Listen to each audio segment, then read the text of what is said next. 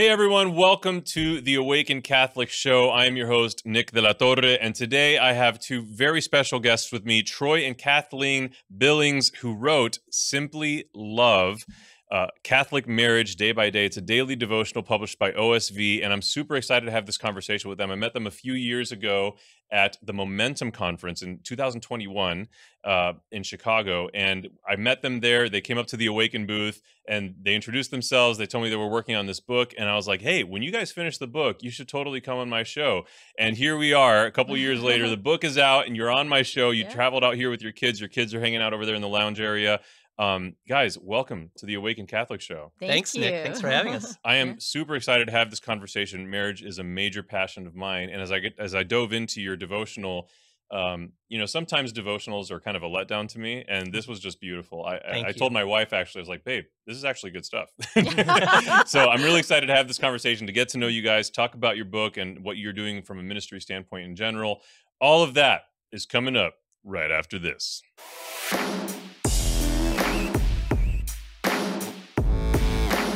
Ladies and gentlemen, welcome back to the Awaken Catholic Show. I am your host, Nick de la Torre, and this is not your grandmother's Catholic talk show, unless she's a really, really cool grandmother. All right, Troy and Kathleen, welcome to the Awaken Catholic Show. This has been a couple years in the making. I don't even know how how how long did it take to write this book? well, we wrote it twice. You wrote it uh, twice. We're gonna get into that. Five years. Yeah. Yeah. Start to finish. Yeah. Start to finish, Yeah. five years. Okay, so um, this is actually, like I said uh, at the start of the show, this is actually a really great devotional. Thank you. And I wouldn't just say that to, to just anybody. Um, and I really appreciate the care that was put into, uh, and and there's like a, a beautiful simplicity to the messages on each day. It's a small bit of a story from you guys. It's a small bit of, of a reflection on it, and then like a really simple prayer at the end that puts a bow on it.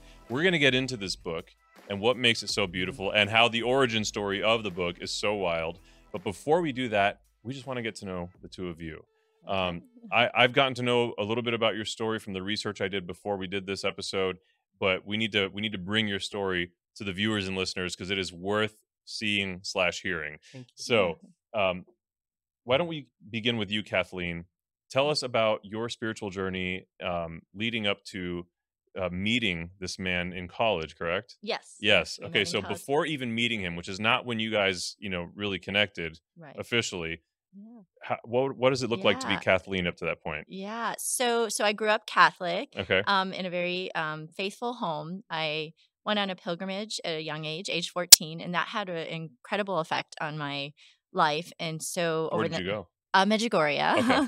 and so over the next few years, I really prayed about where God was leading me. I discerned religious life, married life. Uh, ultimately, decided to go to college and uh, major in theology. I started out at St. Mary's in South Bend, and Troy was at Notre Dame, so that's how we met. Uh, but after two years at St. Mary's, I discerned uh, the Lord was leading me to Franciscan University of Steubenville. So I finished up my degree there and majored in theology, did my senior thesis on the family as a domestic church. And it was Oh, around that time, yeah, that I was really discerning okay, is the Lord calling me to religious life or to married life? And as I delved into the church's teachings on marriage and family life, I was like, wow, this is so amazing, so beautiful. People need to know this, you know? Mhm. uh, and just really felt through that that God was calling me to marriage. So that was kind of my backdrop. But Troy and I had met, like I said, at Notre Dame. We kind of lost contact, and by the grace of God, reunited several years later. So, uh, And you Yeah. met in the context of being paired up to dance together, or yes, how, yes. how did that look? so, so I actually minored in dance at St. Oh, Mary's. no yeah, way. so I used to perform a lot, uh, dance. You know, Mm-hmm. uh, and Troy uh, decided to take a class at St. Mary's, and uh, we were paired up for a Christmas dance for a Madrigal Dinners Christmas dance, and uh, that's how we initially met. I got guess, but I did know some of his roommates from the previous year. He was actually in Rome uh, the first year I was at St. Mary's, so we didn't meet till my sophomore year, and I had gotten to know some of his roommates, and we actually had started up this little rosary group at Notre Dame and St. Mary's that's actually still going today, which is pretty Oh, cool, wow. called Children of Mary. So like 30 years later, I'm dating myself here. but we prayed the rosary in the dorm every every night at 11 o'clock. And that was pretty cool. So when Troy and I met, I was like, oh, hey, you know, your, your roommates and I uh, pray the rosary. We started this group. And um, he was not Catholic at the time, but God put him with all these amazing Catholic roommates. So he eventually did convert, and I was his sponsor. Um, but yeah, so we met my sophomore year, I guess it was your junior year, and we met dancing. So, mm-hmm. but then our relationship grew over the next year a lot through praying the rosary together every mm. day in the dorm and also yeah. he's super handsome yeah yeah there's that's that. a plus yeah yeah well that's so, great yeah awesome beautiful so th- was that when you sponsored him then or was that yes later? yeah it was then so okay. um so we kind of dated so you really got close yeah so yeah. we we actually, actually, became oh do you mind if i share yeah, story yeah go ahead yeah. so, so I'll, I'll just kind of jump in yeah. um so so i was raised episcopalian and um my uncle had gone to notre dame a big big draw to go there and when i went to school and she's kind of giving you a lot of the backdrop but i really had a beautiful conversion experience my mm. junior year in college to become catholic and um literally for me it was love at first sight with my wife um, but you know we were just good friends at the yeah. time and i always knew i said you know what lord if i'm never called to be married to her at least spiritually i want to be united and so oh, i asked wow. her to be my sponsor mm-hmm. and so she's my sponsor in the church that's so cool yeah, thank you yeah. and then yeah, so you, you kind of married your godmother. I never thought of it that way, but but what's kind of cool yeah. is he was actually supposed to be brought into the church at a church in South Bend, Indiana. But the last minute, somebody anonymously sponsored a trip uh, to sponsored him to go on a trip to Rome with a group wow. of from Opus Dei that was going that oh, wow. year. And so I actually didn't get to be there when he became Catholic because nobody sponsored me. gotcha. But he was able to go, which was really awesome. So he was brought into the church in Rome. Yeah. And um, yeah. So are you so. are you a fan of Saint Jose Maria Escriva? I'm very much a fan. Oh my yes. gosh, what a G! Yeah. That yeah. dude is He's awesome. amazing. Yeah. Um, his book, The Way, yes. is so oh, good. I love that. That was Beautiful. really early in my coming back to faith. Like that really helped me to build a new foundation for being a man. Mm-hmm. Yeah. Um, yeah, highly That's recommend. a great book. It sits on our cocktail table, actually. Okay, a little book, yeah, a little So green good. book. Um, okay, so Troy, Yes. Episcopalian, uh, what was it like? Like, at what point did you begin to be open to Catholicism? in Yeah. that? So, um, real, really, even my freshman year, I was open to it. You know, I, I went to all the masses because mass was in every dorm, Right. and, and of course throughout the campus. Um, you know, because I wasn't Catholic, I, I didn't take the Eucharist, but just participated in the liturgy. And really, I just kind of kept my heart open. Mm. And it was the first semester junior year when I was asked to go on a silent retreat with Opus Dei. Uh, my college roommate had invited me to go, and I went. And you know, I was even open at that point to praying the Rosary. Wow. Um, you know, albeit I, I really, admittedly, didn't know how to do it and really what the Rosary was all about, but I was open to praying it. And as I prayed the Rosary, I had this very powerful conversion experience where you know I had these uncontrollable tears of joy. Wow. And you know, the best analogy I can give is if a person, you know, had like a wet finger and stuck it in a socket, you'd feel this electrical vibe. I actually felt that, And you know, I, I had this, um, uh, say this this calling to become Catholic, and at that time I had some some deep questions on my heart. Um, but but one of them, you know, God answered for me, and it sort of led me to continuing my friendship with Kathleen. And then the second semester of my junior year, for 12 Sundays in a row during uh, transubstantiation at each of the masses, I had again sort of this reawakening of these beautiful tears of joy that just came my way and a reaffirmation that I was called to become Catholic. And then, as Kathleen shared, you know, I would have been brought into church in South Bend, Indiana. And then, thanks be to God, had that opportunity brought into church in Rome. Wow, So, yeah. that's Yeah. amazing, and Yeah. I, I can attest. I can I can affirm what you're talking about with that that feeling of putting a wet finger Yeah. into a socket. Um, that that literal physical sensation. I've I've told the story many times of my first big uh, confession after Mm-hmm. my reversion to faith when I just knew I need saving and I got to I got to deal with this. Yeah. Um, and I laid it all out, and, and I had this really powerful confession years of just gunk and mire that I just like unleashed and unloaded onto this poor priest who didn't see, see didn't see any of that coming. Um, but like I've told when I tell the story, I explain a very similar sensation at the moment of absolution Mhm. where I felt like this electricity and and almost like I was lifting off the ground. Um, and so you know it's it's real stuff. I mean, is, there's yeah. real power uh, when you're experiencing that praying the rosary and you're experiencing that at the transubstantiation, and I'm experiencing that in that absolution. Now, it's never happened for me again since that moment, Mhm. but there was something like cat- like c- cosmically powerful Yeah. happening in me in that moment, and I think a lot of it has to do with what degree to which we avail ourselves to the Lord Right. you know? So often we we enter into these sacraments we enter into these experiences we enter into prayer like kind of keeping a little bit of arm's length just just a little bit of distance because it's a, we, we can't be quite that vulnerable. If, if i lean into this too much and i'm disappointed then that's on god. But if i if i allow myself to keep a little bit of separation and i'm disappointed then it might not be god's fault you know it Right. might so there's like this boundary that we keep with god sometimes rather Mhm. than just totally opening up Right. and just being like lord whatever whatever you want to do like right. Yeah. yeah Right, that's so that's some beautiful that's a beautiful testimony Thank for you. that troy Thank yeah you.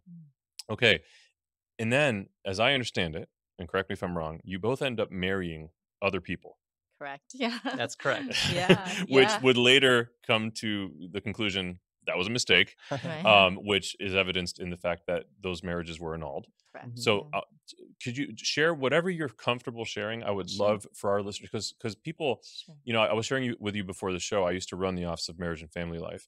Uh, there are so many people that experience so much anguish and so much trauma, even in their marriages. And one of the biggest things that I have witnessed and observed in in the work that I've done in that area is the isolation that people feel. They feel like they're on an island. Feel like you know they are weird because they're Catholic and there's there's something wrong in their marriage. Like they're they are lesser and and there aren't other people experiencing what they're experiencing and, and that that isolation one of our, our tenets is to be as authentic as we possibly can in our Sure. ministry at awaken whatever you can and are comfortable to share so that you might help a viewer or a listener that might connect with your story would be amazing Sure. Uh, do you want to start kathleen Sure. Yeah. So, so as I shared, you know, I um, graduated college with this degree in theology. I was so excited to serve the church in the capacity, especially in, in ministering to marriage and you know, um, family life, Mhm. right? And I started working for the church, and sh- uh, at a parish in Virginia, I met a young man there, and we um, we were married. About a year later, he was really into his faith, and um, sadly, though, there was some, you know, issues that weren't revealed to me uh, before we were married. We were married seven years. So our two oldest children, uh, Troy adopted, but they were from my first marriage, Joseph and Gemma. And then we also had a, a baby, uh, Dominic Fulton, that died of SIDS when he was four and a half months old. So we had three children together. We were married for seven years. Um, wonderful man, but had some serious issues that uh, were not dealt with previously. Were not, you know, um, I was not made aware of prior to marriage that were grounds for annulment. And Mhm. after a lot of counseling, a lot of spiritual direction, a very wise priest said to me that I was seeing for spiritual direction with the community of St. John, uh, you know, sometimes it takes more courage to get out of a situation than to stay in it. Mhm. And it was just heart wrenching and gut wrenching for Oh, me yeah. because I'm like, not only was this um, against everything that I felt was right, you know, in a sense, it, it my career, my life, right? You know, this is I work for the church, you know. So I was like, what are you doing, God? I don't understand. Like I had this great passion to serve you in this capacity and and how, how could this be part of your plan right sometimes it's so confusing how god is working but we have to trust right that's Mm. when you just the, like you said whoops as i the, the microphone here just give it all to God, Yeah. right? Like, you know, Lord, I want to be used by you. I want to serve you. I want to do your will. Um, what are you calling me to, right? So, so after a lot, a lot of prayer and consulting um, with very holy priests, uh, you know, I made the decision that, you know, and that I had an annulable case. Um, sadly, went through the divorce, and eventually he gave up uh, rights to the children. Um, wow and um so i pray for pray for him every day but but ironically like this was before social media this was before even really email right troy and i had lost contact for about maybe 10 years. 10 years yeah Uh, but I always sent out a Christmas newsletter, right? You remember the time where people would like, Oh, yeah. maybe you're I younger than us. Okay. yeah. I mean, So I've never sent- done it, Yes. well, I used to always do it. So, um, so I he always was on my mailing list. So I did send a Christmas newsletter every year. So he got that that year, and um, you know, unbeknownst to both of us, we had been living very parallel lives, and Yeah. he reached out to me. It was like February of I forget, maybe 2004, and it was right after I had kind of gone through all this, and uh, he said, "Hey, you know, how are you doing?" He left me a voicemail, and I called him back maybe a few months later. By the time we finally connected on the phone and had a conversation, he was in Minnesota at the time. I was in Illinois, and we realized that we had gone through very similar situations. He was married once before, um, and and Okay. and the young lady to whom I was married had similar issues. Yeah. You know, Okay. um, very fine young lady, and I and I pray for her daily as well. But she had similar issues, and really just just as she shared, unbeknownst to both of us, we were living literally parallel tracks. Yeah. And when I had gotten her Christmas newsletter, um, a- again because she knew my roommates from college really well. You know, obviously I, I liked her just as, as a dear friend, and she was my sponsor in the church. But you know, I called her kind of, and, I'll just say the Holy Spirit prompted it, but it was just kind of out of the blue. Mhm. And I called her because she was a, a good friend from college, and Right. just checking in to see how she was doing. Mm. And you know, um, you know, left her the voicemail. She called back. Was it like six weeks later or something Yeah. like that? A little while later, she called back, and when she did, you know, I started sharing kind of what was going on in my life, and then you know, literally as she's listening, she's like, "Well, you're not going to believe this, but you know," and Yeah. and That's that so really just started Yeah. the reconnection. So yeah. That's amazing. Mm-hmm. Yeah. So after about a year and a half of just kind of talking on the phone, we decided to meet up and we both were working on our annulments at the time. We both got our annulments and were married, well, engaged and then married in the church June 9th of 2006. and we're blessed to have three children together. We have four more in heaven. Yeah. Troy adopted the two children from my first marriage. They were still young. And uh, our daughter actually just got married about Wow. six weeks ago. Our daughter Gemma, so that's pretty exciting for us. So thank you. yeah. So it's beautiful to see how God took a very broken situation, Mm. has made something very beautiful of it. But we knew when the Lord brought us together, like we had to use what He allowed us to go through the suffering, right? It, our, our greatest suffering offering often is the platform for our greatest calling in life. Oh, yes. You know, and I- think a lot of people could speak to that, right? Oh, if you yeah. allow God, right? If you allow God to work through that suffering for a greater good. So we knew that we had to allow God to use what we had gone through to minister to other people. And so Mhm. we started by just going to holy hour together every week. And we've continued that for 17 years of marriage, which I think is really the glue uh, that has kept us together. But we decided not to do any type of like formal ministry for the first two years of our marriage. But after two years, we felt called to start a marriage ministry at our parish. And so that kind of um, was our first big thing that we kind of did together, you know, marriage wise. And then it just kind of expounded from there, you know. Yeah, it, it's So- amazing how easy it is to be kind of not not to be a Debbie Downer, but like the circumstances you were both faced with that w- made for those first marriages to be annullable. Right. Um, where you marry someone and there's just this whole world of stuff you don't know about going Right. into it. I, I have right. a a relative in South Florida that um, she's uh, close to my age. She's a little younger. She got married to a man that, completely unbeknownst to her, had this second life where he was like this major drug lord, Mm. Oh, in wow. South Ugh, Florida. wow. and she Wow. had no clue Wow. going into it. Wow.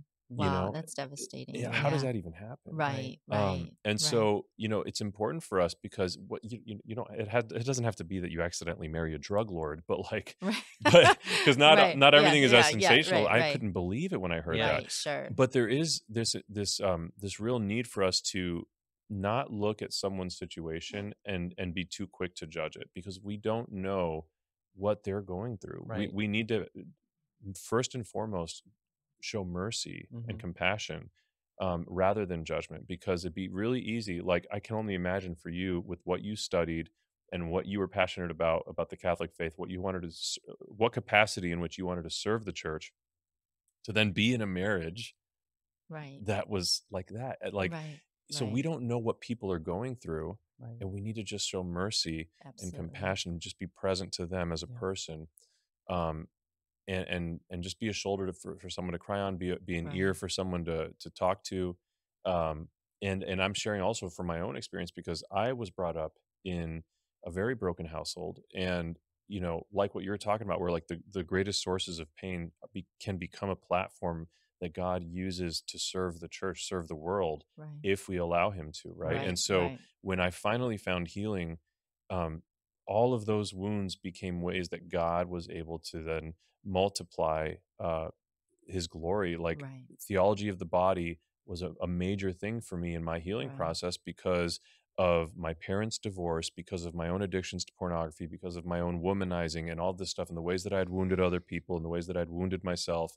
And it was like God now is leveraging all of that Right. for the good of the kingdom Sure. Right. you know and that That's can be true for all of us so both of you come from a broken marital situation and god brings both of you Yeah. together in, Right. in this powerful way um and and even the way he brought you together initially to right. dance Right. Right. right Right. and right. and like marriage is a dance Absolutely. Uh, Lots of analogies Yeah, there. in such a beautifully powerful way Yeah. that God he's such a poet in the way Yeah. that he brings all these things together. He's always playing 5D chess Right. and we're over here like trying to figure it out as we go. you know? Yes, yes. That's so beautiful. Where Yeah. are you moving me now? Yeah. Okay. Now, before we get any further, I think it's Mhm. time for the Charisma Speed Round. Troy, Kathleen, are you guys ready? We're ready. Okay. First question Who is Jesus to you? Kathleen, we'll go with you first. Everything. Okay. Jesus- really? No, Yeah. Jesus is everything. You know, honestly, since since I was a little girl, like Jesus has been a very big part of my life. I can't say that I had this defining moment where I left the church or came back. I'm very blessed and very grateful that I was brought up in um, a good home. My mom was a very faithful woman. My parents did end up divorcing when I was 18, but but I was raised in a home of faith, and because of that, you know, our family prayed together, and I had a relationship. I've had a relationship with the Lord ever since I can remember. So my every action and thought is always thinking about, okay, what does God want me to do next? Or, you know, something that can often be heard coming out of my mouth in our home is if it's God's will, right? You know, um, you know, mom, are we going to do that? You know, God willing, you know, we'll do that. Because I really strive in my life to do God's will and to let Him, you know, orchestrate every aspect of my life. I fail lots. we all do, right? You know, but but Jesus is definitely the center of my life, That's and beautiful. I love Him so Awesome. much. So Amen. yeah. I love that. Troy? Yeah. Jesus is the ultimate sacrifice. And sacrifice comes from the Latin, which means to make holy. And the reason I share that with everyone is because we are called, I am called as a husband and a father to strive to die to myself daily Mm, on each and every act, right? And I'm definitely far from perfect. I definitely have times when I don't do that, but I have at the forefront of my mind to model my life or to strive to model it after Christ, you know, death, resurrection, you know, crucifixion, and the fact that he saf- sacrificed himself for all of humanity. So he's everything, as Kathleen just shared, and he is the ultimate sacrifice and the ultimate role model. that's Mhm. beautiful. I love that. Yeah. Okay. Mhm. Second question. Yes. Elevator pitch for a life with Jesus. Troy, you first on this one. Mhm. elevator pitch of life for Jesus. Um, Jesus is my Lord and Savior. Um, he is the only reason we're here. We are called to let our light shine before men and women, hmm that you know God may see our good works and glorify Him, and, and people may see our good works and glorify Him in heaven. That's the elevator pitch: is do everything for God and let uh, your love for God shine through. Also, enthusiasm comes from the Greek, which means God within. So be enthusiastic in life and let I let your that. light shine. That's awesome. Beautiful. Kathleen, same question. Yeah. Elevator pitch. God has a special plan for each one of us. And I f- feel like when we give our lives to God and we allow Him to work in and through us, that that plan is revealed, right? Each one of us is made and created for a specific purpose. And that's such an exciting thing to think, okay, God created me, Kathleen, for a special purpose. And just discovering what that is in my life is super exciting. And um, also, there's just such a deep love for God and knowing like that He created me for this Mm. specific purpose, if that makes sense. So, Yeah. Yeah. Beautiful. Okay. Yes. Final question of the Charisma Speed Round. Elevator pitch for life specifically as a Catholic. Kathleen. The Catholic faith is so awesome. You know, it um it's a guidepost really, right? You know, when you really deep dive into what the church teaches about life in general and how we are called to live our lives, it's amazing, it's beautiful and it's exciting, right? Like God has this incredible plan like I was talking about, but the church give us, gives us guidelines, right? It's not to restrict us, it's actually to free us to do what God created us to do. hmm So I love my Catholic faith. It like it permeates every aspect of my life and it's exciting. You know, we were talking a little bit before the show about kind of being I think you called it like a Catholic hot tub, right? or something, right? You know, like like there's just such a beauty, right? You can go anywhere in the world to mass and like feel at home, hmm right? And you meet another Catholic. Like we met this awesome couple at the hotel when we checked in at like 11:30 last night and our daughter has a miraculous medal on. I actually found I'll three of our five members of our family that were at the hotel last night all had Catholic t-shirts on. We didn't really realize that till till this happened, right? You know, but they noticed that, right? And so we started talking to them. We had this awesome conversation. Ends up they live in Georgia. We're going to get together with them. But that's the beauty of our faith, right? Mhm. Like you meet people and you can immediately feel this yeah. connection, you know, because you're both on the same page, right? Of what you're striving to do with your life and how Yeah. you're striving to live and um you know the parameters you're you're putting around your life you know so Yeah. It's like a that's a worldwide little more family. than yeah it is Yeah. a little I more than that. elevator pitch No, no, no. It's good. It's good. Some would say it's hard to top her elevator pitch, but and I'm definitely going to echo everything she said. It's a guidepost. You know, the um, the canons of the church are there to help us, to guide us in the way that Christ ultimately calls us to live. hmm And the last word I'd give is fullness. I, I believe it's the fullness of the faith. You know, it starts from St. Peter, first pope, all Yeah. the way through. Amen. Um, it, it's it's just beautiful. yes. Beautiful. yes. Thank you both so much for that. Mhm. And Troy, you used the word canons. Yes. Now, some of our viewers, listeners, they might hear that and be like, cannons, like they're attacking people. Like, Oh no. can you break, break that down for us for a second? Sure, sure. So, so we we have a um a- a book called the Catechism, and um and, and and for some of you viewers who either aren't familiar with the Catholic faith or maybe have um, a different perception of it, right? You've heard the word dogma and all that. Mhm. I'm going to purposely use the word catechism and just think of it as as a, a user's manual. I think Mhm. that's a great way to look at That it. is It's a great user's way, manual, yeah. you know. And in that user's manual are canons, which I'm going to equivalate to the word guidelines, right? Mhm. And it just helps us, right? And we Right. all know the Ten Commandments, you know, thou shalt not kill, thou shalt not steal. Th- those are guidelines as well. Well, within the Catechism is is a I think fuller, more robust version Yes. of those guidelines, those canons that help us to strive to live our faith fully for Christ. Yes, amen. Beautiful explanation. Thank you Oh, for thank that. And and viewer listener, you might even recognize the term canon from the standpoint of the canon of scripture, right? So those are the that's essentially the, the bishops of the church uh, in the fourth century saying here are the guidelines of, of what books and letters are from the Holy Spirit are part of this canon, are part of this compilation of books that we're putting together. Uh, so yeah, beautiful. I love that. Okay, so um, going back to the story, not to shift gears emotionally here too much, but um, going back to the story. So so you've both gotten annulments. You both reconnect. You you're sending your your Christmas. Uh, uh, card well, well, I, I was trying to come up with a creative way of Uh, referring to like a, an old fashioned blog. yeah It was like, a letter. A letter. Just say it. Okay, Christmas letter to to Uh-huh. your your followers. Yes. Um, and and he receives that. You get in touch with her. You Mm-hmm. wouldn't you won't and, and you won't believe this. Oh my gosh! Wow, we're, this is crazy. Okay, so you reconnect. You end up getting married. What does it look like? Um, I I- k- take us through a little bit of that journey of like trepidatiously, maybe or maybe not. I don't know. Uh, re-entering um, marriage, having gone through this wound of of you know what I'm saying? Yeah, yeah. So- and I'd love to go first on Sure. this. Please, So please. Yeah. first, I want to say is I am so grateful, and I could not be more thankful to God for the gift of my wife Kathleen, Oh, I thought you were going to say for me. and, Yeah. and, for, and for you, Nick, as I'm well. joking. I'm joking. um, you know, and, and honestly, I did not feel any trepidation. So I, I've loved her since the day I met her in college, oh, and that's y- awesome. you know, and, and we have been good friends really since day one.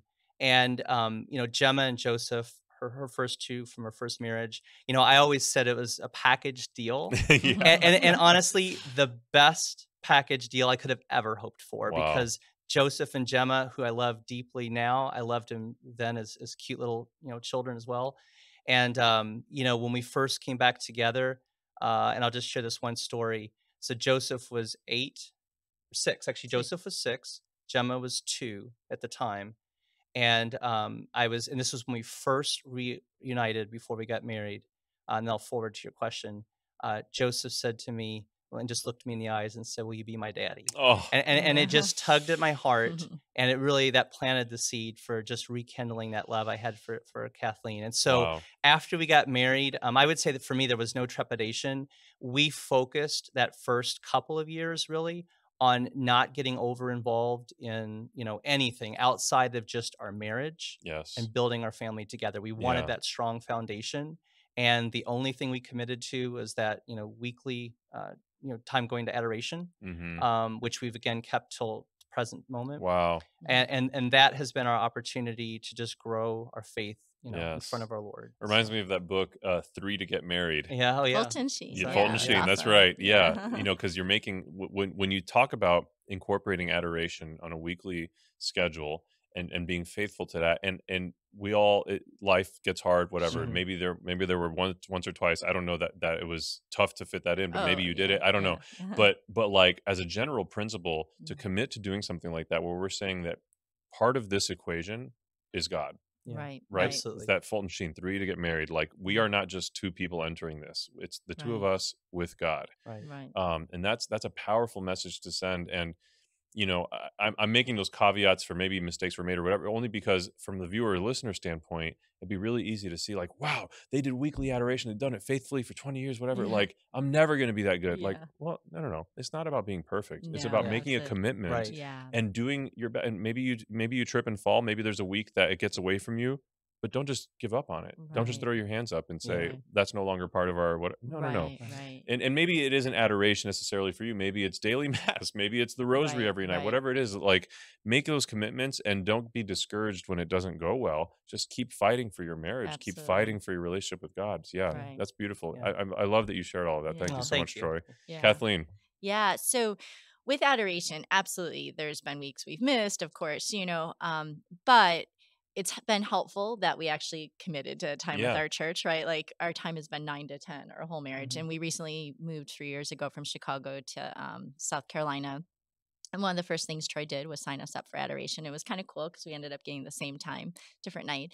But but Troy used to travel a lot for work. He still does travel, but even um, when he was traveling a lot, it we obviously couldn't go to adoration together uh, most often. You know, he was gone on our adoration night, so he would really try to find like a local church. You know, and even if they didn't have perpetual adoration, he would just go and spend some time in prayer there. Once in a while, we were able to coordinate, which was kind of cool. Like he'd be like, you know, in Bolivia or something, and I'd be in Chicago, and we're like, okay, like you're in front of Jesus, I'm in front of Jesus, Aw, and it's like really a cool way to stay connected, Absolutely. right? To think, wow, we're both in front of our Eucharistic Lord, but like thousands of miles apart. yes So that was kind of cool, but absolutely, you know, we we we've had many times where like we, one of us couldn't go or um, you know, kids are sick or whatever. But even when the kids were younger, we did get a babysitter for adoration because we really were like, if there's one thing we can be really faithful to, this is it, you know. Um, so I, I would encourage people to just, you know, find one thing that you feel like, okay, I can do this, right? You know, sometimes we're like, we're gonna do this and this and this, and and then we don't do any of it because it's overwhelming, it's too much, Mhm. it's um, you know, so that is the one thing that we've really chosen, like, okay, if we can really strive to at least do this every week or as, as often as we possibly can together, that is going to be really fruitful for our marriage. And it has Wow. been, you know. Yeah. So praise god that's amazing yeah. Yeah, what you said about um, visiting the Blessed Sacrament in two different places and realizing, oh, we're both in front of the Lord. It reminds me of there were periods of uh, my relationship with Alina before we were married, where, um, for example, there was a brief time that I lived in Miami, Florida, and she was here, and we would talk on the phone, and and it was like, oh, we're both under the same moon because we're in the same hemisphere and same time zone. But um, you know, I think about that idea that we see like in romantic movies and stuff. Oh, we're both under the same moon. How cool! Um, and you know, Mm. when we're both looking at literally the same object, it's really easy to connect with this idea. But then I was thinking, like, there's such a deep theological thing to Right. consider with that same ethos, but but with what you're talking about with the Blessed Yeah. Sacrament, where it's like, you know, we think so geographically, we think Right. so um, finitely, Right. and and God is so much bigger than that. Yeah. And the Blessed Sacrament, when I'm in front of it, y- you know, I, I it actually it kind of connects to when I've taught confirmation classes and I'm teaching on the holy sacrifice of the mass and just the magnitude of everything that's happening there. I kind of refer to the mass as like uh, uh, spiritual time and space travel. hmm You know, because in every mass we are put at the foot of the cross, and when we're kneeling, we're kneeling before the sacrifice of the cross. You know, so like a lot of Protestants will look at these ideas and think like they're re-crucifying Jesus every time. It's like no, no, no, no, no, no. We are being transported spiritually to this time and space um, where our Lord was sacrificed, and we're representing that Mhm. one sacrifice, right? Right. And it's just so beautiful how you can make that connection with the Blessed Sacrament. You're traveling, God knows where in the world, you're home with the kids, and you go to the Adoration Chapel, and you have like this very real moment of connection. It isn't just a nice idea; like you're truly both within feet of the of infinity itself, of the, Right, of our Lord, the. Creator of everything. Right. Um, th- that's just it's just yeah, no, it's powerful awesome. as crap. Yeah, It's crazy. Yeah. Yeah. yeah. Okay, sorry. I just I was No, nerding out a little bit as you were. a- I mean, yeah. it's it's really it's really powerful stuff, and I've taught on like, you know, when I'm consoling someone who's grieving, and and th- they're grieving someone who we have good reason to think is probably with our Lord in heaven, or at least on in purgatory on the way there. Um, you know, it's like when when when we're grieving someone that that has passed before us, um, if they're still part of the body of Christ, you know, even if it's in purgatory, like we're still connected to them through the Eucharist Right. right? When we r- receive the Eucharist, we're entering into communion with not only everyone in that room, but also with anyone that's ever received the Eucharist in the past, and also with anyone who will ever receive the Eucharist, and also with anyone who is already in perfect union with God in heaven. And it's like you start to see, you know, these these communion uh, dynamics from a theological standpoint. It's just, it really. I'm I'm sorry. I'm just in this. You you you. It's your guys' fault. You took me there with your beautiful Blessed Sacrament thing.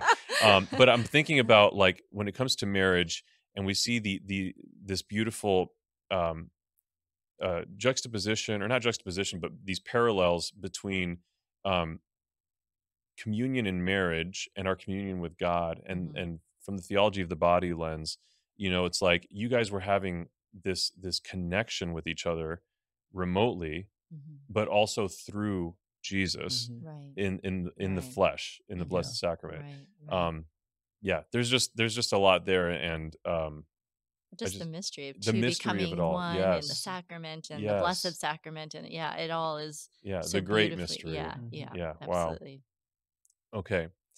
Um, now, one of the things about marriage that often gets confused and gets a little bit cloudy and is a bit divisive, we're we're about to break into it in the Mhm. Catholic weird stuff segment. Troy, Okay. Kathleen, are you guys ready? We're ready. Ethan, hit it. Catholic weird stuff. Why do they do the things that they do? Let's learn some Catholic weird stuff. It's super weird. Ladies and gentlemen, welcome to your weekly Catholic Weird Stuff segment. I'm your host, Nick De La Torre, and today we are with Troy and Kathleen Billings. We are going to be broaching the tremendously difficult and divisive topic of contraception. yes, you heard it. I said it. Contraception. It is. A, it's a very scary topic because uh, people feel a lot of ways about it. Now, I will tell you, it is the defining topic that when I heard a certain thing about it, which I will get into, it completely changed the course of my life. Um, you might think, Nick, how the heck did contraception as a topic completely change the course of your life? Well, for one thing, my parents didn't use it when they conceived me. That's pretty huge.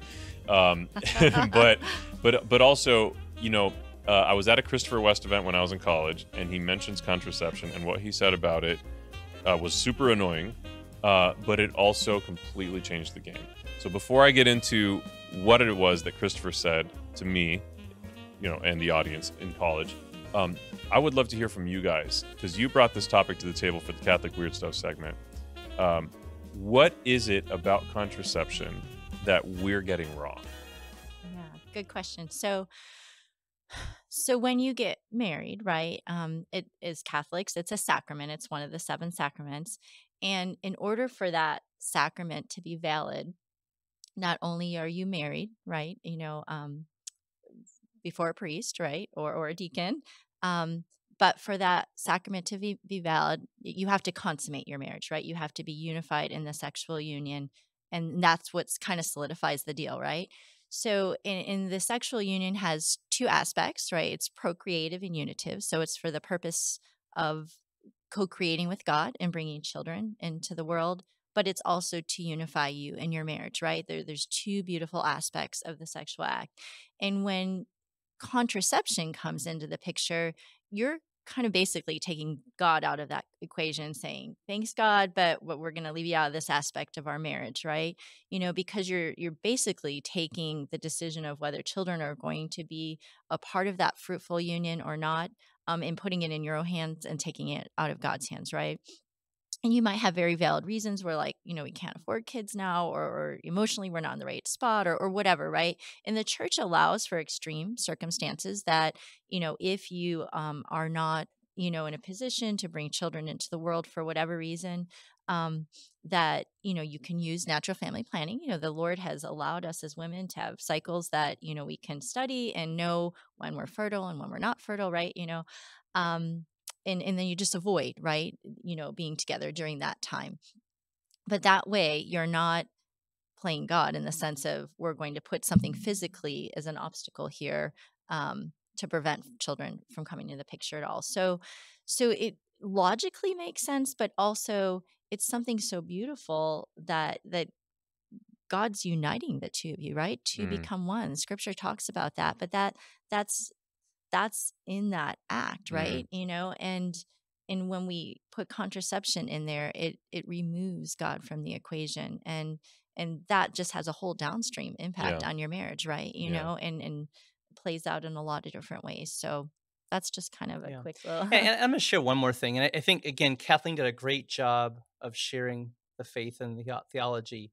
But I want to take it practical for a Okay. second. All right. And let's just say it this way. Okay. Contraception, okay, pro, you know, impedes the ability to have a child. Right. Mhm. And so if um, someone is saying, I, I can't afford it, or someone's saying, you know, um, I'm not ready for a child, or I don't want a child, but I still want to have sex. Okay um, they might want to choose to use contraception. Um, but not only are you going against, you know, what, what the natural law, you know, that that consummation of the act, but also you're being selfish. You know, you are not Mhm. putting God first. You're putting your own special tendency first. Okay. So let's say hypothetically that both the wife and the husband or the man and the woman both agree I'm going to use contraception. Okay. So on the surface, it might look like, you know, you're aligned, you're agreeing, we're all good to go. Okay. But we all know how men's anatomy tends to work, right? We um, enjoy consum- consummation, right? Sure do. You know, you know, and, and, and women at different times of the month enjoy it as well, Mhm. right? But maybe not quite as much. I'll just say that as a generalization. Okay. Probably the only time of month Uh-huh. that's comparable is when they're fertile. right Sure, right. sure, yes sure. yes Okay. yes. So, but but when you when you think you have that alignment or you think you have that accord, okay, the reality is over time, like anything, when we have too much quote unquote freedom, we begin to whether it's knowing or unknowing to abuse that freedom. It just simply happens. You know, if I go to a buffet and I pay five dollars or Mm. ten dollars and I can have all I can eat, nine times out of ten, people overeat because there's just too much freedom and there's not Right. portion control. And I'm purposely using that as an analogy because my wife did a fantastic job of stating the, the theology. Oh, okay. But I'm yeah. just talking about the practical, right? Which Yeah. is that, you know, even if you think there's an alignment, over time, you know, sh- data and, and studies show, right, that we abuse that freedom. Mhm. And then that becomes the detriment to the sacrament of marriage, which again is called to be, uh, you know, unitive, to be united as one with the purpose of letting, again, your, you know, light shine before men Yeah. and women, right? I really appreciate that Mm-hmm. image because it it's really from a semantic standpoint you're you're talking about freedom because you're there's a notion in society that freedom looks like me being able to do whatever I want Right. whenever I want to as much as I want to. Mhm. But any freedom that looks like that is fake freedom because it Exactly. Right. ultimately enslaves you and is you're a lot worse off for it. So let's Right. say you go to a buffet, Golden Corral, whatever, China buffet. We have Yeah. a great one around the corner, Uh-huh. wherever it is. But if you just go hog wild, if you just like go into town pounding as many courses and plates as possible, um, and I will tell you, I have been absolutely uh, guilty of of committing this sin of of gluttony and and just going too crazy. Um, it's a fake freedom because you get enslaved by by like this addiction, uh, this Yeah. this vice of mm-hmm. gluttony. Like I just mm-hmm. need more, I need more, I need more. You're never satisfied. Um, and what satisfaction actually looks like in the context of that gluttony is you feeling like crap afterwards. Right. Right. You don't know you're satisfied until you're like so bloated and, and you're having a food Mhm. coma. It's like, well, now I can't eat anymore. Like that's Right. what satisfaction looks like in that Right. c- freedom. Right. No, Well, and you're letting your passions control you Yes. instead of being in control of your passions, right? that's You know, exactly where I was going to go with that. yeah, Yeah. yeah. So so real freedom Right. is in virtue, is in discipline, because Right. then it allows you to enjoy things in their proper place, in their proper Right. order, and you can truly enjoy them Right. without getting to the point of having a food coma, without getting to the point of of just feeling so bloated you have to unbutton your pants. You know, if you're getting so bloated from eating that you have to unbutton your pants, either you are allergic to some of the food you're eating, or you have a discipline problem Right. Right. because right. nobody needs to eat that much Right. right? And so, right. You know, that's kind of just a real practical indicator. Like maybe I'm approaching this whole eating thing in an unvirtuous way, in a in Right. in a literal sense, vicious way. Right. Um, right. so because that's the opposite of of being virtuous, being vicious, right? So uh, this, you know, when it connecting this to contraception, this isn't about wagging a finger at anybody. This is really just about for your own introspection. Um, just consider that there is a better way right? Do right. you feel completely and purely loved by your significant others? Right. Others, I just added an S to that. You Yeah, should only be with one significant other. My bad, Yeah, your spouse, yeah. um, or as I like to call them, your spice. Uh, but do you do you truly, if you're using contraception in the context of your marriage, do you do you truly feel completely and purely loved? Do you feel like you're completely able to be a self gift, make a gift of yourself to your Right. spouse? Do you feel like your spouse is purely and completely making a gift of themselves for you? Um, you know, contraception is just inevitably a hindrance to any of those ideas right. if you're being really honest with yourself. Um, and so, you know, the use of natural family planning, uh, and and even not using it, just being Right. totally open, like th- it really introduces a different type of peace, a different type of virtue and discipline that really elevates the relationship between you and your spouse and the relationship of your marriage with God. And it's so be- it can be so beautiful. And you might say to yourself hearing this like I've got a beautiful marriage now and we use contraception. Just imagine what it would be without it. Right. If right. you think that now. Right. Yeah. Right. Okay, beautiful. Thank you for bringing that topic here. Oh, I did promise that I would say what Christopher West to- said Yeah, that totally yeah. changed. Um, he literally just said in front of this huge audience that less than a century ago, every Christian denomination taught that it was inherently, intrinsically evil to use artificial Right. contraception. Right. Um, but that today, the only church that still teaches that is the Catholic Church. Right. And he says the reason is that when the church teaches that something is right and wrong, it always is that and it cannot change. Right. Because if something is true, it always is true. right. And one of the things that took me away from faith was subjective truth. And so I was very much more interested in science and and philosophy because it, it addressed like objective realities, objective truths that didn't just sway with the times, didn't sway with people's opinions. And then when he said that, and how in 2,000 years the church has never once changed its Right. teachings on anything, I was like, oh, well, I need to take another look at that yeah. Yeah. because of where I was morally, I was very annoyed by the whole contraception part of that. But what he was pointing at with this objective truth thing, that changed the game for me. Yeah. Right. That was yeah, amazing. Yeah. Okay. Now, we've done it. That was a great Catholic Weird Stuff segment.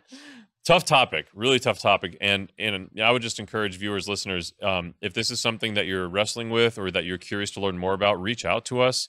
Uh, and we would love to help you on that journey. Okay. So before we get to this, so do I understand correctly? You were writing a blog for the USCCB, the United States Conference of Catholic Bishops, Yes. yes. and it was on marriage. Yes. Mhm. It was Okay. called, called Two to Tango. Two to Tango. That's a great name. name. Derived from our dancing background. Oh my gosh. Yeah. Was it a tango?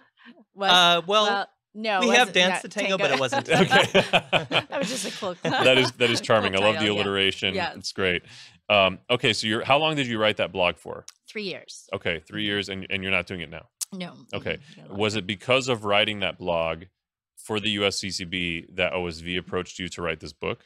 No, actually, um, I could share the story Yeah, with please. you. Yeah. So, so one of the things we've done as a couple since early on in our marriage is at the beginning of each new year, we uh, go on a date night and we do planning for the year together. So we go to adoration first, and we just kind of say, "Okay, Lord, show us what you want us to do this year with the skills, the gifts, the time, the money, the resources we have."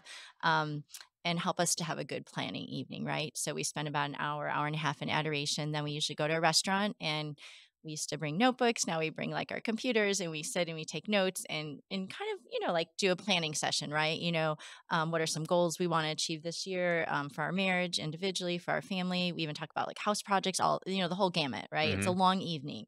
Um, well, this one particular year, about I guess five years ago now, in adoration, this idea came to me to write a daily devotional for Catholic couples.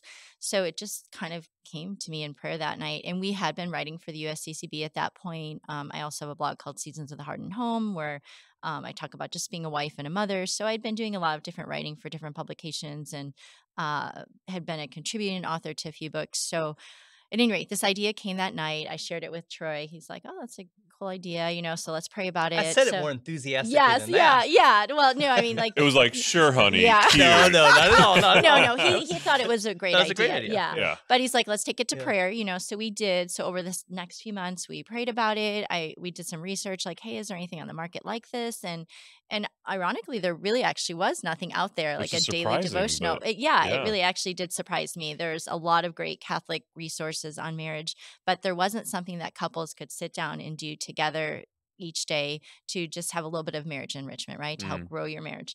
Uh, so that coming summer, um, we I had an opportunity to pitch it to our Sunday visitor at a conference, and they liked the idea and decided, yes, we want to publish this. So over the next year, we um, co-wrote the book together, and then um, it was due in July of that was 2019, I Yep. guess, yeah. Mhm. Um, and do you want me to share the backdrop a little bit? Of, oh, yeah. so, so a few months before we were done writing the book and before it was due to OSV, we started just experiencing spiritual warfare in like a way we had never experienced in our marriage. Just a m- ton of things happened, you know, that were just when you put them all together, we knew clearly God had like a special plan for this book. Well, yeah, and- that I was yeah. gonna like yeah. the mistake you made was doing something that mattered. Yes, so yeah.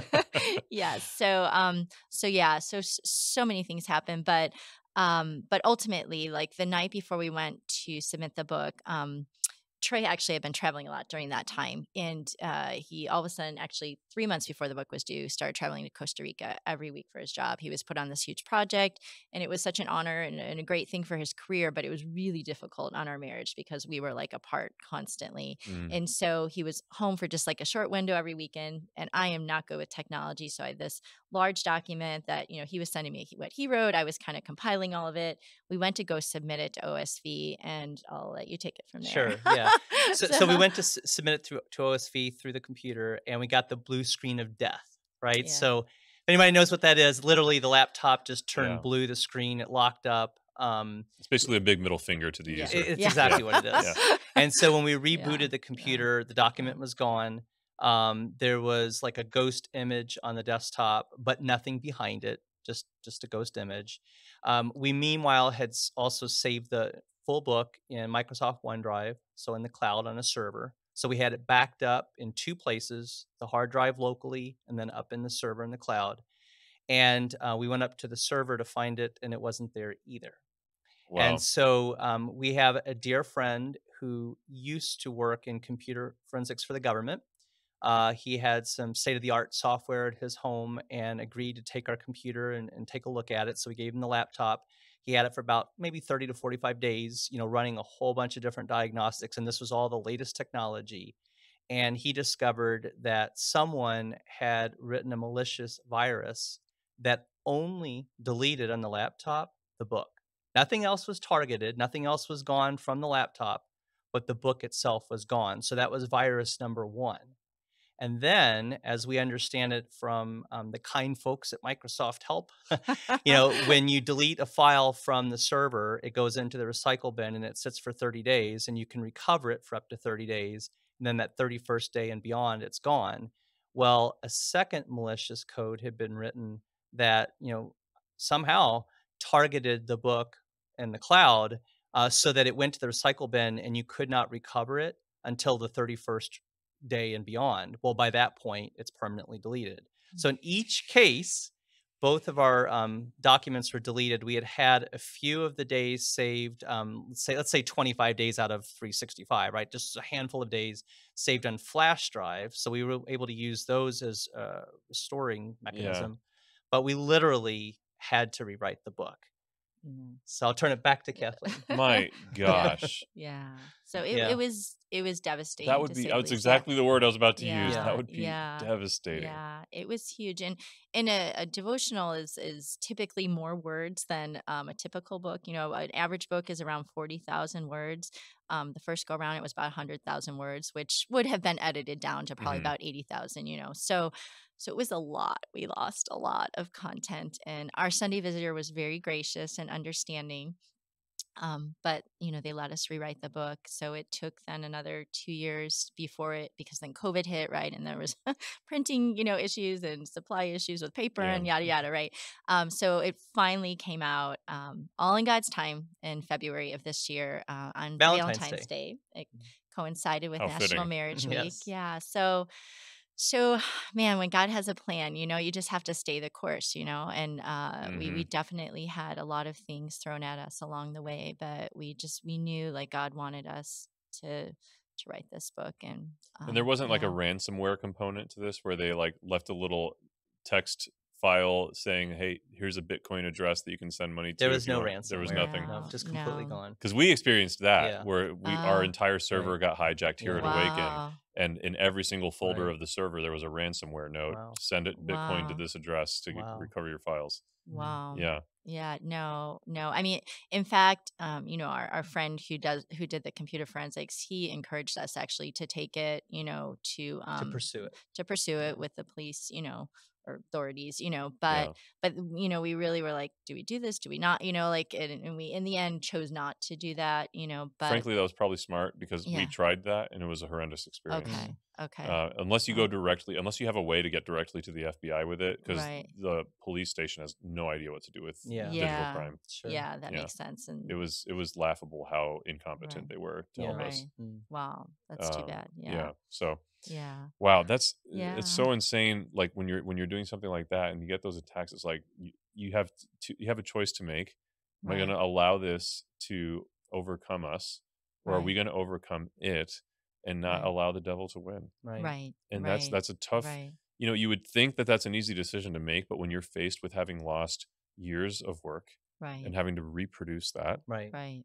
And even make that phone call to OSV, Yeah. you know, Yes, yeah, that was very difficult. oh my gosh, yeah, that yeah, that would be nerve wracking. yeah, yeah. And like you said, the reality is you're like, okay, I, you know, Right. I'm gonna do this, you know, but um, a- and that definitely was our attitude of like, okay, you know, God still wants this, you know, we're not gonna let Mhm. Satan win, we're gonna keep going. But but the reality was like, okay, now you know, now we've got to do this all over again. And Yeah. logistically, how's this going to look? And time wise, you know, we had spent so many hours and paid babysitters, and you know, like there's there was a lot of money and time invested into just doing it the first time. You know, Yeah. Um, Yeah. But- Hey, hey, and if I could say something else, and that is nothing beats tenacity, mhm. prayer, patience, right, and perseverance. And I share that because God allowed this to happen, and all glory, all glory back to God. Thank you, God, right? Amen. But you know, had we not been open to His will, the book may not have been published, right? Um, and so we we we took it to prayer. We gave it right back to God. We said, God, what do you want us to do here? And each time it came back to us, you know, we, I want you to write this book Wow. And you know i'm, I'm thankful i, I, I married um, you know not only a wonderful woman, but a very tenacious and a, and a hardworking and a and a, a full steam ahead kind of woman. Mhm. and uh, and I- and I bring that to our marriage as well. And so, um, thanks be to God, we were able to put that together to rewrite the book. And, Amen. Yeah. And honestly, the, the second time around, I, I would say maybe I was a little bit more passionate about the first time than maybe you were. But then the second time, not not that he wasn't, right? Um, but but the second time around, you were like, no, you know, we got to, you know, the moments where I'm like, I can't do this again. this is a lot, you know. Um, because we we co-wrote it, but I was kind of the one like orchestrating, putting it all together. She and was the just 'cause, project you know, manager, and I was the yeah. team lead. No, Um, you love know, it. Love it. but but you were very Yeah. much the second time like God wants this. You know, we have to stay the course. You know, and and that Yeah. really helped, right? You know, we always talk about how we're a team and you have to work together. You know, one player's down, the other one has to pick them up, and that kind of thing. So. So God God used it to strengthen our marriage definitely. You know, Mhm. our marriage grew a lot, but um but also it it uh you know, it's finally out there. Yeah. Yeah. Thanks be to God, you know. So now God can use it however he wants to use it. So would it be okay if I read a couple excerpts from Sure, it? Sure, please. So I'm just going to take samples of uh, two different of these reflections that really stood out to me as as uh, wanting to get this out there to help people understand what it is that they're going to get out of this book. So this is day 65. Mhm. It's on page 75. says, "When things are not appropriately ordered in our marriage and family life, our home will be disordered. God must come first for us, marriage second, children third, and then our job. Our spouse may not demand our time, but our jobs and our children most certainly will. Therefore, we must be purposeful in safeguarding our relationship with our spouse after our relationship with God. If we allow ourselves to give in to the things that compete for our time and allow our priorities to become disordered, confusion and chaos will ensue. But if we keep order in our priorities, our lives will follow. This is a message every marriage needs to hear. Mhm. Mm. Every marriage needs to hear that. Mine, I need to hear that. My wife, when I was reading this today, I was just like, this is extraordinary.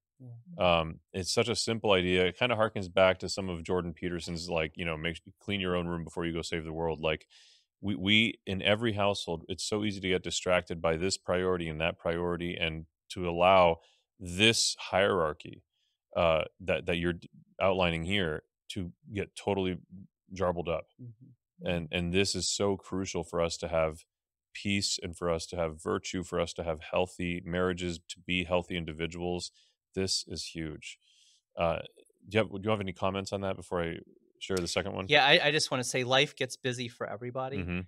And, you know, when we get married, we marry someone because we've fallen in love with them, right? And we believe that they're our soulmate and the person we're going to be with forever. Yeah. Well, they are our greatest gift, our greatest treasure. And so it would be against just that natural logic, right? To not give our greatest treasure, apart from God, of course, to give our greatest treasure our best time in the day, right? And you're not always going to be able to, you know, give them time, you know, at noon when you're as sharp as a tack, right? It might be later in the evening after you're off from work. But, you know, what we've seen as we've talked to other couples and, and even in our own marriage from time to time as we struggle through it, right, is we've got to give each other time. And when we don't do that, when we lose sight of the ball, so to speak, Mhm. you know, then that's when everything literally starts to unravel. You Yes. know, um, you know, Kathleen often talks about, you know, one percent of your day is 15 minutes, right? Just giving yourself 15 minutes a day, you know, and and if that's all you can squeeze, you know, 15 minutes is really nothing at, at the end of, you know, no pun intended at the end of the day, right? 15 minutes is nothing. So if you can give your spouse some time and some very focused time, right? Yes. And the last thing I'll say, and that is this, you know, intimacy, right? Into me see. Mhm. And each person, whether it's the gentleman or, or the lady, right?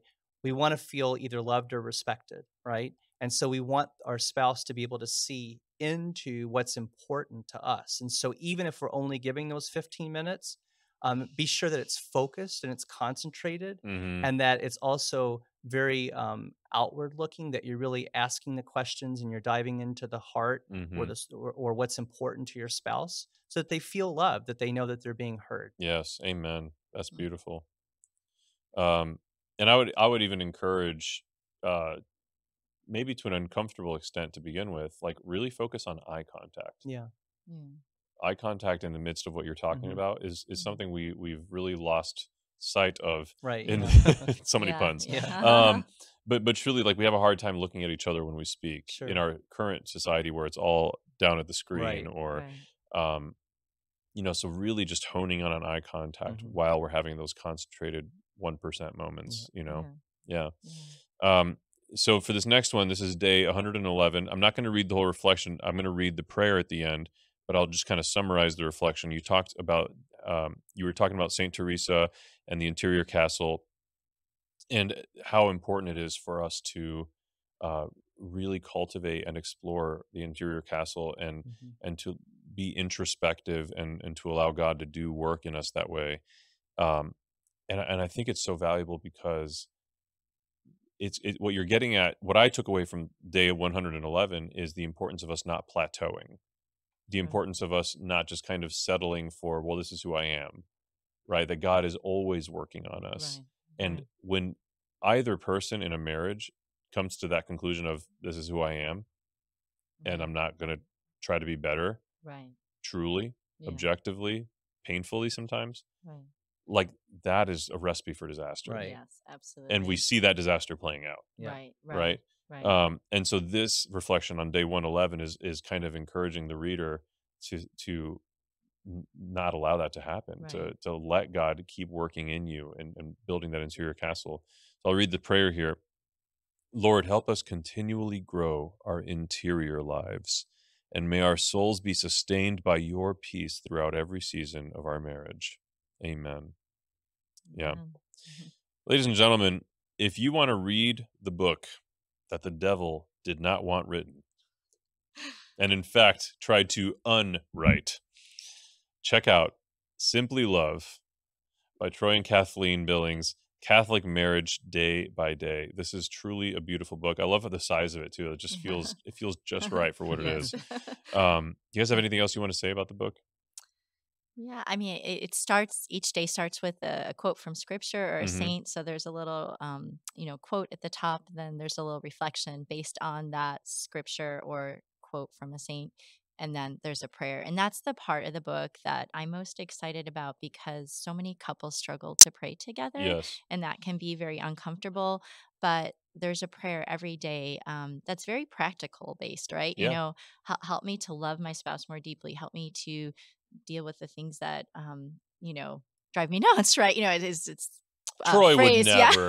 Troy It's would more never drive than that. but you know help me to communicate better right Yeah, help yeah. us with our finances help whatever you know all the practical aspects of living out a healthy holy marriage um we have prayers in there about right to help couples come together and pray together specifically for their marriage That's every day. beautiful. and uh, yeah i think that that will be very fruitful for couples alone you know even separate from the reflections you know. And it's quick it doesn't take Yeah. a lot of time to do it and that that's great. I mean of course you can take more time like if something hits you and you're like oh i want to really talk about this. But if you only have a few minutes you know it's not going to take more than a few minutes to invest that little bit of time into growing your marriage Yep. Amen. Yep. Yeah. Yeah, just the last dovetail, and that is we wrote it with the busy person in mind, right? Mm-hmm. and so five minutes tops per daily reflection, and you can invest more as she shared, but otherwise, just to keep it short and to the point, and a chance for the couples to come together. Yeah, mm-hmm. and it's well written in that, and even keeping it tight like that, you it Right. goes perfectly deep. It, it's beautiful. yeah Yeah. Thank Uh, you. well, Thank you. guys, Troy, Kathleen, thank you so much for being here today. Thank you for your witness to beauty and marriage and, and truth. And thank you for the work you did twice on this book. Thank your, you, Nick. Your perseverance and your tenacity and, and all of those things. Thank you. Um, it's been a joy to have you here on the show. Uh, know that you have friends here at Awaken and in me. Um, where can people find you to follow what you're doing? And um, um, is the book available everywhere? Amazon, all this yeah stuff. it's Yeah. available everywhere Okay. yeah What's like the best place for them to find the book to support the work you're doing? our Sunday Visitor. Okay, if you go directly to our Sunday Visitors website, that's Sure. the best place. But Yeah, if you uh-huh. need overnight shipping, you can Yes. find it on Amazon. and if you're in other countries throughout the world, it is in bookstores all over the globe. That's Yeah, awesome. yeah. Would you, how many languages is it translated into? um, it's just in I English think it's Oh, right just now. in English, but Yeah, available but But, it's but in- it's everywhere. available Europe, Asia, Yeah, yeah. everywhere. So. Yeah. So if Yeah. you really want your marriage to succeed, you translate it yourself. Yeah, That's you go. right. Is your marriage worth it? Yeah. Next level. oh my goodness. All right. Yeah. Well, you guys are amazing. Um, so our Sunday visitor, and we'll put links to the book on the Our Sunday Visitor uh, store. Uh, We'll put an Amazon link as well. We'll, we'll link your website. Do you have a website? Yes, is- yeah, okay. yeah, We'll link yeah. all of that, social media. Um, you guys are such a, a beautiful couple. Thank you so much for coming out here to Awaken Theater and, and doing this with us. Thank you Thank for you, having Nick. us. It's such a joy. Absolutely, absolutely. Uh, and ladies and gentlemen, if you want to support the work we're doing here at Awaken Catholic, then you should check out catholicmerch.store where we, you can find what we call the Uber Catholic mug. Uh, and we have several other products that have the Uber Catholic design on them, but we've got all kinds of really cool, creative, totally original Catholic merch that you should check out at catholicmerch.store. 100% of the proceeds go to Awaken Catholic. Thank you, store, uh, for supporting us. It's our store. Um, and then finally, uh, I would like to invite you to become a patron of Awaken Catholic to support the work we're doing. We need more patrons. Uh, thank you so much to the people who are currently patrons, uh, but we we need to keep building a solid foundation of what we're doing here at Awaken Catholic, and we need your help to do it. So visit awakencatholic.church slash donate or .org slash donate. Either one goes to the same place, awakencatholic.org slash donate. Um, but before we go, one final thing from the Billings. You guys are doing a pilgrimage. Yes. We yeah, are. Yeah. So um in November of 2024, we're doing a pilgrimage to Italy and we're it's called the um the Hills and Valleys of Marriage, Simply Love. And uh, we will visit different um, saints' homes and sites and, and talk about, you know, building a solid marriage, right, in a virtuous way. Like what what virtues did those saints bring to the table that we can emulate in our own marriage? And then the pilgrimage um, we will and we will spend some time in rome also but the pilgrim pilgrimage will culminate in the tuscan region of italy where the vineyards are and we will talk about the fruits of marriage right? So so what you put in right you you get Yep, out right? You know beautiful. and um so and we'll have um a one day uh, marriage retreat in assisi so that will be beautiful. We are still solidifying which priest will be joining us, uh, but more information on that will be available soon. And we'll be working with Select Tour International or Select International Tour. Select international tours and cruises. Yes, thank you. technically. Yeah. And one one final plea to our listeners. Yes. Pellegrini, facciamo insieme per favore un viaggio in Italia. what did you say? uh, was that like come be a pilgrim with us in Italy? Let's go to Italy. Let's go to That's Italy. pilgrim, Yeah. That's close. I was in the There you go. ballpark. All right, rock on. You guys are amazing. Viewers, listeners, thank you so much for sticking with us and, and joining us on this journey about marriage. Before you go, I just need you to know that Jesus loves you. Peace.